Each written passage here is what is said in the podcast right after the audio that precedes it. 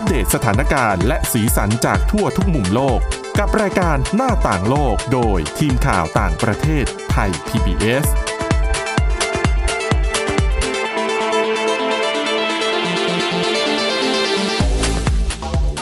สวัสดีค่ะคุณผู้ฟังต้อนรับเข้าสู่รายการหน้าต่างโลกค่ะ รายการของเรานะคะก็จะนำเสนอเรื่องราวข่าวสารจากต่างประเทศ ทั้งข่าวทันสถานการณ์ แล้วก็เรื่องราวที่น่าสนใจนะคะ สำหรับวันนี้ค่ะ พบกับคุณวินิษฐาจิตกรีและดิฉันสาวรักษ์จากวิวัฒนากุลค่ะ สวัสดีค่ะ เรื่องราวที่เราจะนำมาเล่าในวันนี้นะคะ เดี๋ยวจะมีเรื่องราวเกี่ยวกับสวนสนุก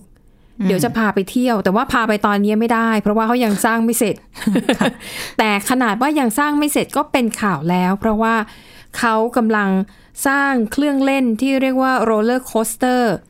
ที่มีความเร็วมากที่สุด หมายถึงไอตัวรถที่มันจะแล่นแล่นไปบนรางเนี่ยนะคะอืมมันจะแล่นด้วยความเร็วที่สุดในโลก เป็นโรลเลอร์โคสเตอร์ที่สูงที่สุดในโลกค่ะและมีระยะทางของไอรางทั้งหลายเนี่ย ยาวที่สุดในโลกด้วยหลายที่สุดเลยนะ ใช่คือถ้าสร้างเสร็จอะก็จะแบบไปชิงความเป็นเจ้าแห่งสถิติถึง 3 รายการด้วยกัน อยู่ที่ซาอุดิอาระเบียเดี๋ยวมันเล่าให้ฟังกันนะคะ แต่ว่าข่าวแรกพาไปดูที่ญี่ปุ่นกันก่อน อย่างที่เราทราบกันดีนะคะว่าญี่ปุ่นเนี่ยเป็นเจ้าภาพจัดการแข่งขันกีฬาโอลิมปิกค่ะ ซึ่งตามกำหนดเดิมมันจะต้องจัดตั้งแต่เดือนกรกฎาคมปีที่แล้วอืมแต่ก็ถูกเลื่อนมามาเป็นเดือนกรกฎาคมปีนี้แทนสาเหตุก็เพราะว่าการระบาดของโควิด -19 นั่นเองนะคะ แต่ว่าแม้จะเลื่อนมาแล้วหนึ่งปี โอกาสที่จะได้จัดหรือเปล่าเนี่ย ก็เรียกว่ายังมีความเสี่ยงอยู่เสมอ จริงๆ ดูค่อนข้างจะต่ำอยู่นะ เออนะคะ แต่ว่าญี่ปุ่นเนี่ย ก็เข้าใจว่าบอบช้ำอย่างหนักค่ะ คือการที่ได้เป็นเจ้าภาพโอลิมปิกเนี่ยถือว่าเป็นโอกาสของประเทศเจ้าภาพนะคะ ทั้งในแง่ส่งเสริมการท่องเที่ยวเอ่อเรียกว่าฟื้นฟูความเชื่อมั่น แล้วก็หวังที่จะดึงเม็ดเงินเข้ามาในประเทศ โดยเฉพาะอย่างยิ่ง จากคณะนักกีฬา จากชาวต่างชาติที่อาจจะตั้งใจเดินทางมาญี่ปุ่นเพื่อมาเชียร์ทีมของตัวเองค่ะหรือถือโอกาสนี้มาเที่ยวญี่ปุ่นเพื่อที่จะได้แบบอยู่ในช่วงโอกาสพิเศษอะไรด้วยแบบเนี้ยนะคะอืมแต่ว่าญี่ปุ่นเนี่ยก็ใช้เงินลงทุนไปเยอะมาก แล้วก็คาดหวังว่าจะได้รับผลตอบรับที่ดี แต่พอโดนเลื่อนไปหนึ่งปี มันมีความเสียหายอยู่นะ เพราะว่ามันมีการทำสัญญาหลายอย่างที่ที่ไม่สามารถตัดทิ้งไปได้เลย อย่างเช่น สนามกีฬา ที่มีสนามหญ้าเนี่ยเขาต้องมีค่า maintenance ก็คือค่าเอ่อบำรุงดูแลรักษาเพื่อให้มันคงสภาพดีไว้อย่างนั้นอืมเนี่ยเป็นค่าใช้จ่ายที่ต้องจ่าย แล้วเป็นประเทศที่แบบมีหิมะตกมีอะไรมีทุกอย่างใช่ยาตายปลูกใหม่ค่ะเลี้ยงให้เท่ากันอือหือตัดอีกโอ้โหใช่คือถ้าจะบอกว่าอ้าวพอไม่ได้เป็นเจ้าภาพแล้วก็เลิกเลิกการบำรุงดูแลรักษา แต่ว่าไอ้ค่าใช้จ่ายที่จะต้องกลับมาฟื้นฟู ไอ้สถานที่เกี่ยวกับการแข่งขันใหม่เนี่ย มันน่าจะแพงกว่าค่า maintenance นะคะ ดังนั้นเอ่อญี่ปุ่นก็เรียกว่าลงทุนไปเยอะเหมือนกันค่ะดังนั้น ปีนี้นะคะ ญี่ปุ่นเนี่ยขออภัย จึงมีความพยายามอย่างเต็มที่ที่จะจัดการแข่งขันให้ได้ แต่ว่าจะทำยังไงท่ามกลางการระบาดแบบนี้ ญี่ปุ่นเองสถานการณ์ก็ไม่ใช่ว่าดีนะคุณวินิษฐาค่ะ ใช่ไหมมีการประกาศสถานการณ์ฉุกเฉินในหลายเมืองอืมนะคะ แต่เออ ก็เห็นนะเห็นความพยายามของเขา ก็ล่าสุดค่ะ ทางคณะกรรมการผู้จัดการแข่งขันกีฬาโอลิมปิกของญี่ปุ่นก็คือ จริงๆ ต้องบอกว่าของกรุงโตเกียวค่ะกรุงโตเกียวเป็นเจ้าภาพนะคะ แล้วก็รัฐบาลญี่ปุ่นช่วยเหลือด้วยส่วนหนึ่งเอ่อทางผู้จัดงานนะคะเขาได้ทำคู่มือสำหรับการปฏิบัติตัวสำหรับเจ้าหน้าที่ที่เกี่ยวข้องกับการแข่งขันกีฬาโอลิมปิก ว่าถ้าหากคุณอ่าได้เดินทางมาอ่า ญี่ปุ่นในช่วงเวลานั้นเนี่ยมันจะต้องมีกฎกติกาอะไรบ้าง เขาบอกว่าคู่มือฉบับนี้มีความหนาถึง 32 หน้านะคะอ่าเดี๋ยวยกตัวอย่างให้ฟังแล้วกันคร่าวๆว่ามีอะไรบ้าง คือการแข่งขันกีฬาโอลิมปิกเนี่ยนะคะ ที่กำหนดไว้เนี่ยในปีนี้อ่าพิธีเปิดอย่างเป็นทางการเนี่ยจะเริ่มวันที่ 23 กรกฎาคมนะคะ แต่ทว่าเวลาที่เขาไปเข้าร่วมโอลิมปิกเนี่ยเขาจะไม่ไปวันที่พิธีเปิดหรอก เขาจะต้องเดินทางไปกันก่อนอืมคือในช่วงเวลาปกติเนี่ย คือนักกีฬากับเจ้าหน้าที่ต้องไปก่อนเพื่อไปเตรียมตัวเตรียมความพร้อมค่ะแล้วก็ไปฝึกซ้อมเอ่อกีฬาบางอย่างเนี่ย จะต้องลงไปดูสถานที่ด้วยว่าอืมพื้นเป็นยังไงอืมสภาพอากาศเป็นยังไง นักกีฬาเนี่ยจะได้ปรับตัวให้คุ้นกับสภาพอากาศค่ะนะคะอ่าแล้วก็อย่างที่บอกคือโอลิมปิกมันต้องไปล่วงหน้าก่อนอยู่แล้ว แต่สำหรับในปีนี้ค่ะ เจ้าหน้าที่ จะต้องเดินทางไปล่วงหน้า 14 วันสิบสี่สองสัปดาห์ ใช่ กักตัวนั่นเอง คือในกรณีนี้ญี่ปุ่นบอกว่าไม่ต้องกักตัว อ้าว แต่เขาจะเขาเขาใช้คำว่าเป็น bubble อะ Games Bubbleค่ะเขายังไม่ได้อธิบายรายละเอียดนะเขาว่าหมายความว่ายังไง หมายถึงว่าคุณจะต้องอยู่ในพื้นที่ที่เขากำหนดให้เท่านั้น แม้จะมีการแข่งขันกีฬาในนัดอื่น ๆ ที่คุณไม่ได้เกี่ยวข้องนะ แต่คุณรู้สึกว่า เอออยากไปนั่งเป็นคนดูค่ะ ทำไม่ได้นะคะ เอออันเนี้ยแหละ แล้วก็ในระหว่าง 14 วันนั้นเนี่ย นอกจากคุณจะไม่สามารถออกนอกพื้นที่ที่เขากำหนดไว้ให้ได้อะให้แล้วเนี่ยนะคะ การตรวจโควิดตรวจถี่มาก ก่อนเดินทางไปประเทศญี่ปุ่น คุณต้องตรวจจากบ้านตัวเองก่อนอืมไปถึงญี่ปุ่นตรวจอีกรอบ และอยู่ในญี่ปุ่นต้องตรวจซ้ำอีกทุกๆสี่วัน ตรวจแล้วตรวจกี่รอบแล้วเนี่ยสามละ เออ แล้วให้อยู่นั้นสิบสี่วัน ฉีดทุกเอ่อตรวจทุกๆสี่วัน โอ้โห ดิฉันว่าก็รวมๆเป็นสิบกว่าครั้งอะอืม จริงนะคะอ่าอันนี้แหละค่ะ มันก็เลยอ่านดูแล้วมันก็น่ากังวลอยู่เหมือนกันนะคะ เพราะว่าโดยธรรมชาติเนี่ย เวลาที่มีมหากรรมการแข่งขันยิ่งใหญ่ขนาดนี้เนี่ย เวลาที่อะแม้แต่เป็นนักกีฬาหรือเป็นเจ้าหน้าที่อะคือไปเราก็ไม่ได้อยากไปแข่งอยู่ในสนามแข่งอย่างเดียวใช่ไหม เราก็ต้องอยากไปเดินเที่ยวตามสถานที่ท่องเที่ยวสำคัญในเมืองนั้น ไปทานอาหารแบบท้องถิ่น ไปเดินช้อปปิ้ง ไปดูอาคารบ้านเรือน แต่เท่าที่ดิฉันอ่านเนี่ย คิดว่าไม่น่าจะทำได้เลยนะทั้งหมดเนี่ย ใช่ เออ มันก็ไม่ใช่สิ่งที่ควรจะทำอะ แต่ที่ดิฉันคิดน่ะ ด้วยความเป็นญี่ปุ่นน่ะ เขาอาจจะยกสถานที่ท่องเที่ยวอื มมาจัดไว้ให้เป็นการเฉพาะเลย เช่น อาจจะทำแบบเป็นถนนสายจำลองอ๋อออาจจะทำเป็นบ้านหลังเล็ก ๆ แล้วก็เอาอาหารขนมนมเนยอะไรที่เป็นของท้องถิ่นเนี่ยก็ความญี่ปุ่นนะเนาะเออเอามาขายแบบแต่งตัวใส่กิโมโนมานู่นสร้างบรรนี่ยากาศนั่นสร้างบรรยากาศอืมโหไม่อย่างนั้นนะไปถึงญี่ปุ่นทั้งทีแล้วไม่ได้ไปสัมผัสบรรยากาศพวกเนี้ยมันน่าเสียดายจริง ๆนะคะ ค่ะ อืมอะอันนี้ก็เป็น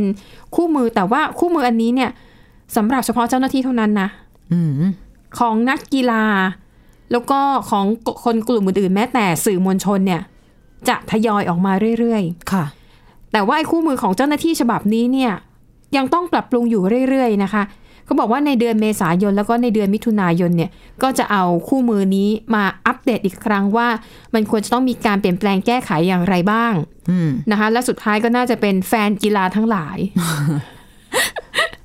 เออว่าจะต้องแบบ มีวิธีปฏิบัติตัวอะไรยังไงบ้างนะโอ้ถือว่าเป็นโจทย์ที่ยากจริงจริงๆอะด้วยตอนนี้ที่มีไวรัสกลายพันธุ์ค่ะแล้วก็เริ่มเป็นปัญหามากขึ้นเรื่อยๆเนี่ยมันก็ทำให้หลายฝ่ายคาดการณ์ว่า เออ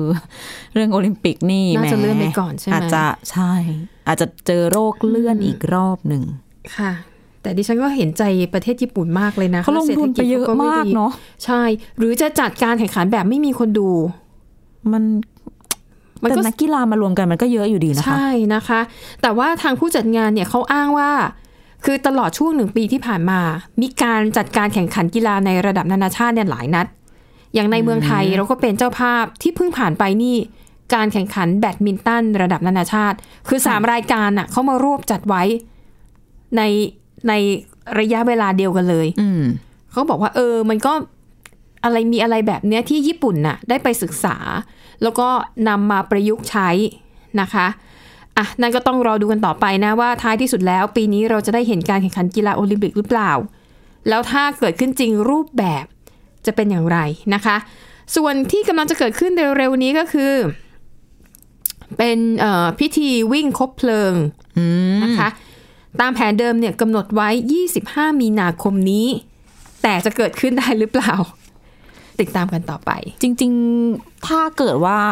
กีฬาโอลิมปิกเกิดขึ้นจริง ๆ เหมือนค่ะการแข่งขันเต็มรูปแบบอะต่อให้ไม่มีคนดูก็ตาม แต่ว่านับนักกีฬาจากแต่ละสมมติจัดรายการแข่งวิ่งค่ะมีนักกีฬากี่ประเทศกี่ประเทศว่าไปดิฉันว่าปัญหาที่จะเกิดตามมาหลังจากนั้นก็คือ พอแม้ว่าจะกักตัวก่อนแล้วแล้วก็กักตัวทีหลัง แต่ว่าค่ะพอนักกีฬากลับบ้านกลับประเทศไปอืมเราอาจจะต้องได้ยินข่าวว่า มีนักกีฬาที่กักตัวแล้วแล้วไม่แสดงอาการ แต่ว่ามีคนใกล้ชิดที่บ้านติดเชื้อเออเหมือนกับที่มันเคยเกิดขึ้นมาก่อนหน้านี้ที่มันมีการติดเชื้อที่โผล่ขึ้นมาแบบค่ะไม่รู้อีโหนอีเหนอืมแต่ก็ติดได้ อืมอืมโรคนี้เป็นอย่างนี้นะและและอย่าลืมว่าคุณจะไปกันนักกีฬายังไงอะคือการเล่นกีฬามันต้องเหงื่อต้องกระเด็นไหนจะหายจงหายใจ ง่าย ๆ อย่างมวย ยังไงเหรอให้ใส่หน้ากากเว้นระยะนะต่อยแบบไม่ให้หมัด สัมผัสกับเห็นไหมคู่ต่อสู้ มันยากอะมันยากไปทุกอย่างเลยนะอะเอาใจช่วยรัฐบาลญี่ปุ่นกันนะคะ เดี๋ยวเบรกหน้าค่ะ จะพาไปดูสวนสนุกแห่งใหม่ที่ยังอยู่ระหว่างการก่อสร้างนะ ที่ซาอุดิอาระเบีย เขากำลังจะสร้างสถิติใหม่ที่น่าสนใจมาก ๆ นะคะ พักกันแป๊บหนึ่งกลับมาต่อกันในช่วงหน้าค่ะค่ะ หน้าต่างโลกโดยทีมข่าวต่างประเทศไทย PBS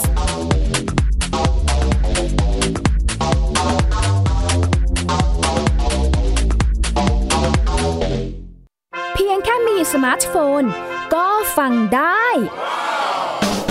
Thai PBS Digital Radio สถานีวิทยุดิจิทัลจากไทย PBS เพิ่มช่องทางง่าย ๆ ให้คุณได้ฟังรายการดีๆ ทั้งสดและย้อนหลัง ผ่านแอปพลิเคชันไทย PBS Radio หรือ mobile web thaipbsradio.com Thai PBS Digital Radio Infotainment for all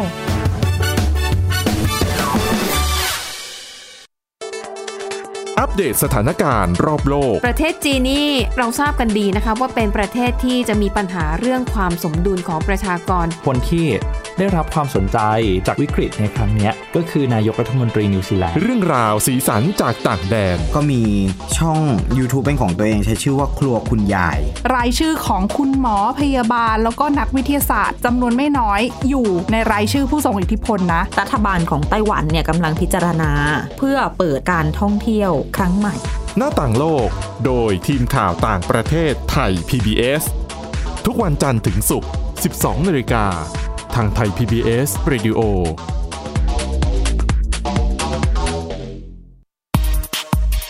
เพราะวิทยาศาสตร์อยู่รอบตัวเรา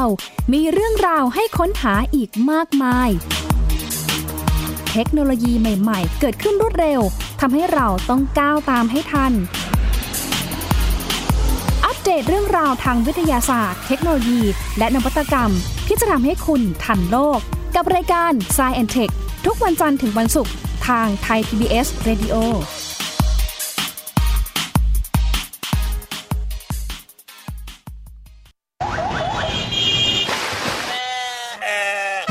ชวนทุกคนตะลุยไปให้สุดโลก สบัดจินตนาการกับเสียงต่างๆ ไปพร้อมกัน ในรายการเสียงสนุกทาง www.thaipbspodcast.com และแอปพลิเคชันไทย PBS Podcast แล้วเจอกันนะครับ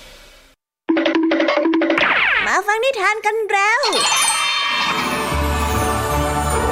เปิดโลกจินตนาการกับไทย PBS Podcast ให้น้องๆ สนุกสนานไปกับ playlist นิทานมากกว่า 100 เรื่องแม่เท่านะแม่เท่าจาก Kids Hour นิทานสุภาษิตและสื่อเสียงนิทาน ฟังได้ที่ www.thaipbspodcast.com และแอปพลิเคชัน Thai PBS Podcast ตั้งแต่วันนี้เป็นต้นไป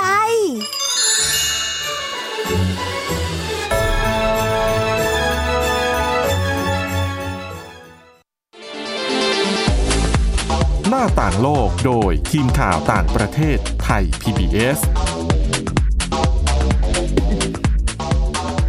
ต้อนรับคุณผู้ฟังกลับสู่ช่วงที่ 2 ค่ะ ช่วงนี้จะพาไปรู้จักสถานที่ท่องเที่ยวแห่งใหม่นะคะ ในซาอุดิอาระเบียค่ะแต่ว่าไปตอนนี้ไม่ได้นะคะ ต้องรอไปอีกประมาณ 2 ปี เพราะว่า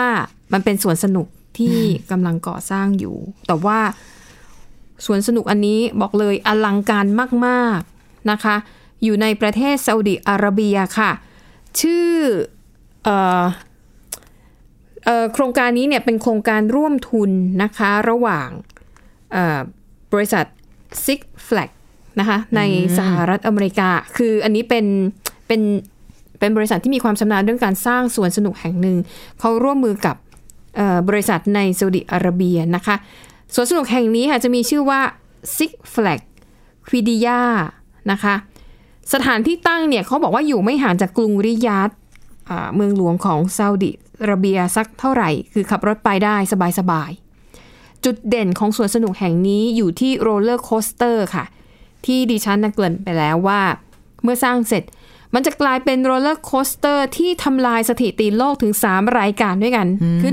1. ตัวเอ่อรถรางที่อยู่บนไอ้เครื่องเล่นเนี่ย มันจะเล่นด้วยความเร็วที่สุดในโลกก็คือ เกิน 250 กิโลเมตรต่อชั่วโมง 250 น่ากลัวมากฟังมาตกใจ สถิติที่2จะเป็นโรลเลอร์โคสเตอร์ที่มีความสูงที่สุดในโลกสุอืมอือฮึแล้วก็ระยะทางของรางทั้งหมด ยาวที่สุดในโลกด้วยนะคะ ก็ได้ฟังแบบนี้ก็อลังการงานสร้างมาก ๆนะคะเอ่อรางเนี่ยเขาบอกว่าจะมีความยาวถึง 4 กิโลเมตรด้วยกัน ค่ะสี่และกิโลระดับ ความสูงเนี่ยอยู่ที่160เมตรแล้วคุณคิดดูถ้าเราต้องนั่งอยู่บนโรลเลอร์โคสเตอร์ แล้วต้องมันแล่นด้วยความเร็วถึง 250 กิโลเมตรต่อชั่วโมงนี่โอ้โหหน้าเนอร์เป็นยังไงเนี่ย ต้องใส่หมวกกันน็อกไหม ไม่ได้เดี๋ยวหลุด ผมแล้วไม่ต้องทำไป แล้วแค่แบบลมปะทะหน้าตะอืมก็เจ็บแล้วนะ อาจจะไม่ได้ 250 กิโลเมตรต่อชั่วโมงตลอดเวลา อ๋อใช่ใช่ใช่อาจจะใช่เป็นช็อตที่สักห้าวิสิบวิ หรืออาจจะมากกว่านั้นช็อตที่แบบจากจุดที่สูงที่ทิ้สุงดอะดิ่งแล้วทิ้งลงมาอืมซึ่งจริง ๆ ถ้าคุณผู้ชมสนใจและอยากเอ่อสัมผัสประสบการณ์เนี้ยคือทางสวนสนุกเนี่ยเขาไปเปิดเว็บไซต์นะคะ แล้วก็ทำเป็นคล้าย ๆ แบบเหมือนกับภาพในวิดีโอเกมอะ่ะเหมือนกับจำลองว่าเราได้นั่งเครื่องเล่นนี้แล้วอะ่ะแล้ววิวที่เราได้เห็นน่ะมันจะเป็นยังไงนะคะค่ะก็ลองไปทดสอบดูก็ก็ดูแล้วหวาดเสียวดีเหมือนกัน อืมนะคะ ซึ่งไอ้เครื่องเล่นอันนี้เนี่ยเขาบอกว่าจริง ๆ เราใช้เวลานั่งแค่สามชั่วโมง เอ้ยขออภัยสามนาทีเท่านั้น อืมและแต่ละเที่ยวเนี่ยจะรับผู้เล่นได้แค่ 20 คนค่ะนะคะ แน่นอนว่าจุดที่หวาดเสียวที่สุดก็คือ ตอนที่เราขึ้นไปอยู่จุดสูงสุด แล้วเขาจะค้างไว้แป๊บหนึ่งแล้วก็ปล่อยเราทิ้งดิ่งเขาบอกว่าช่วงเวลานั้นเนี่ย คนที่เล่นเนี่ยจะมีเอ่ออยู่ในสภาวะแบบไร้แรงโน้มถ่วงอ๋ออ๋อเข้าใจได้อืมนะคะ อื้อหืออะแล้วก็ไปฟังเรื่องราวของสวนสนุกแห่งนี้ไม่ได้มีดีแค่ไอ้เจ้าเออไอ้โรลเลอร์โคสเตอร์อันนี้นะคะเขาบอกว่าในสวนสนุกแห่งนี้เนี่ยเขาจะแบ่งเป็นธีมทั้งหมดเนี่ยหกธีมด้วยกันโอ้โหคือต้องเล่นกี่วันถึงจะครบ แล้วเขาก็จะมีโรลเลอร์โคสเตอร์มากถึง 28 อันนะคะ กระจายอยู่ใน 6 ธีม แต่ว่าอันที่ดิฉันเล่าไปเนี่ย เป็นอันที่เป็นไฮไลท์อะเป็นตัวที่สูงที่สุดแล้วก็เร็วที่สุด ส่วนต้องใหญ่ขนาดไหนเนี่ยอือฮึนะคะอ่า ไล่ชื่อแม้ว่าทั้ง 6 ตีมมีอะไรบ้างไปเร็วๆแล้วกันนะคะ อันแรก The City of Thrill อันที่2 Discovery Spring อันที่3 Steam Town Steam ที่แปลว่าไอ้น้ำอะนะคะค่ะอันต่อมา Twilight Gardens อันต่อมาค่ะ Valley of Fortune แล้วก็ Grand Exposition ก็อย่างที่บอกเขาเริ่มสร้างไปแล้วนะคะ ตั้งแต่ปี 2018 แต่ว่าจะสร้างเสร็จอีกทีก็คือเราก็เปิดให้บริการเนี่ยในปี 2023 อีกสองปี อือหือใช่คนนะต้องคะต่อคิวยาวแน่เลย มันโหดูแลน่าตื่นตาตื่นใจมากนะคะ ต้องบอกว่าในภูมิภาคตะวันออกกลางเนี่ย มีสวนสนุกในลักษณะคล้ายๆแบบเนี้ยเยอะมาก เหมือนเขากำลังจะพัฒนาตัวเองให้เป็นแบบเป็นแหล่งท่องเที่ยวเป็นแหล่งพักผ่อนของคนมีฐานะด้วยนะ ใช่ใช่ใช่ไหมคะเล่ามาขนาดนี้ไม่รู้ว่าค่าเข้าไปเล่นนะเท่าไหร่ เขายังไม่ตั้งใช่ไหมคะยังไม่บยังอกยังนะคะเอ่อสำหรับปัจจุบันเนี้ยนะคะ อาจจะพาไปดูว่าเจ้าของสถิติโรลเลอร์โคสเตอร์ที่ครองแชมป์โลกอยู่ในตอนนี้มีอยู่ที่ไหนบ้างอะอย่างเจ้าของสถิติ โลกที่โรลเลอร์โคสเตอร์มีความเร็วมากที่สุดเนี่ยอยู่ที่สวนสนุกในอาสหรัฐอาหรับเอมิเรตส์ชื่อสวนสนุกคือ Ferrari World Abu Dhabi อืมเห็นไหมชื่อ Ferrari เนี่ยก็สะท้อนแล้วว่า เน้นความเร็ว ความหรูหราด้วย ใช่ ซึ่ง โรลเลอร์โคสเตอร์ที่สวนสวนสนุกของ Ferrari เนี่ยนะคะ ชื่อว่า Formula Rossa ทำความเร็วได้ถึง 240 กิโลเมตรต่อชั่วโมง ค่ะวิน้อยกว่าของซาอุ 10 กิโลเมตรต่อชั่วโมงเท่านั้นเอง นิดเดียว ห่างกันนิดเดียวนะคะ ส่วนโรลเลอร์โคสเตอร์ที่สูงที่สุดในโลกตอนนี้แล้วก็สร้างจากเหล็กเนี่ย อยู่ที่เมืองนิวเจอร์ซีย์ค่ะนะคะ มีความสูง 103 139 เมตร แล้วก็สวนสนุกที่มีรางของโรลเลอร์โคสเตอร์ยาวที่สุดในโลกนะคะอาอยู่ที่สวนสนุก นากาชิมะสปาแลนด์อืมในประเทศญี่ปุ่น รางโรลเลอร์โคสเตอร์ของที่นั่นมีความยาว 2.48 กิโลเมตรค่ะอืมฟังแล้วน่าไปเที่ยวไหมแต่ดิฉันคนหนึ่งขอไม่เอานะดิฉันชอบสองร้อยห้าสิบกิโลเมตรต่อชั่วโมงไม่ไหว ชอบอยากลอง แต่คิดว่าค่าเข้า ค่าเล่นต้องแพงมากแน่เลย เขาลงทุนขนาดนี้ ต้องไปอยู่สักสามวันเป็นอย่างน้อยเนาะกว่าจะเล่นคุ้มกว่าจะเดินกว่าจะครบทุกอย่าลืมมันต้องต่อคิวอีก ใช่ เสียค่าเข้าไว้ไปยืนค่ะต่อคิวอีกอะค่ะหลายอย่างอะแต่ว่าเรื่องของสวนสนุกยังไม่หมดเท่านี้นะคะ คุณวินิษฐามีเรื่องแปลก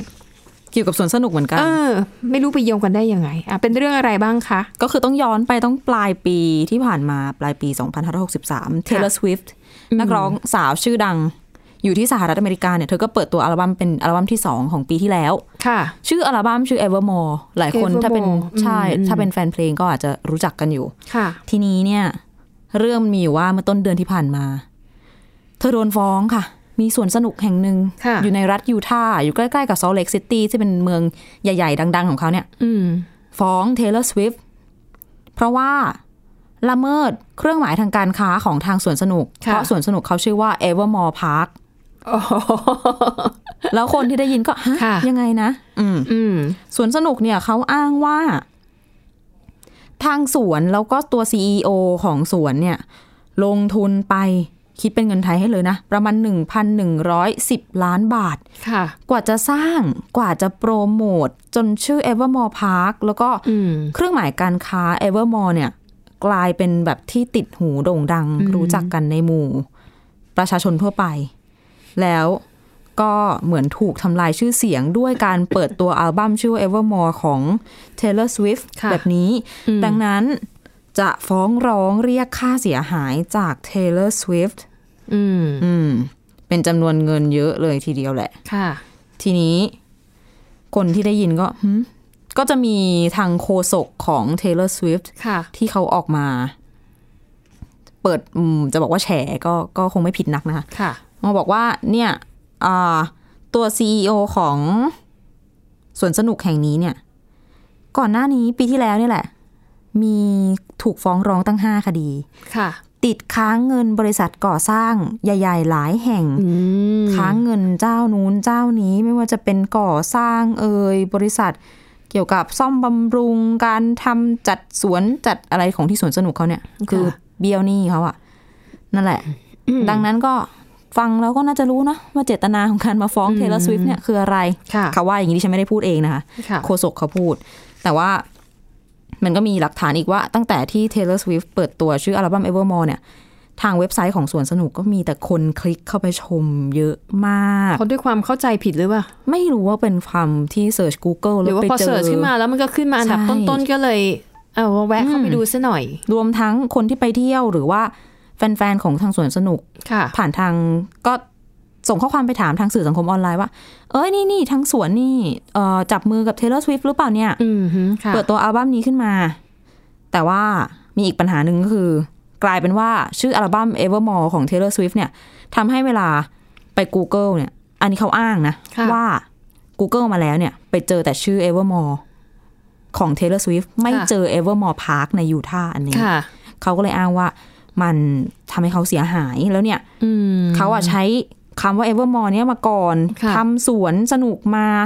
ติดตามเสื้อที่ขายในสวนสนุกค่ะทำมาตั้งแต่ปี 2558 6 ปี 7 ปีแล้วค่ะขายของได้เยอะแยะ ดังนั้นการใช้ข้าวของคือ Swift เนี่ยเขาก็ใช้ชื่อ Evermore ไปตีลงบนสินค้าเขาแล้วก็ขายบนเว็บไซต์ของเขาเหมือนกัน ค่ะ ซึ่งมันก็เป็นการเป็นละเมิดอ๋อแบร เขานอ้างด์ว่าละเมิดแบรนด์ของอ่าเขาบอกเขาบอกว่าละเมิดแบรนด์เขาแล้วเขาฟ้องขอค่าเสียหาย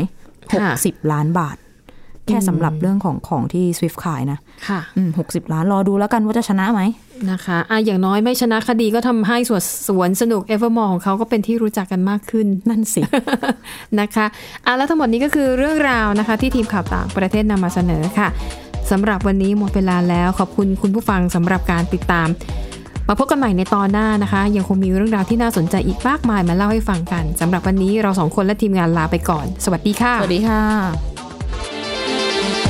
Thai PBS podcast. View the world via the voice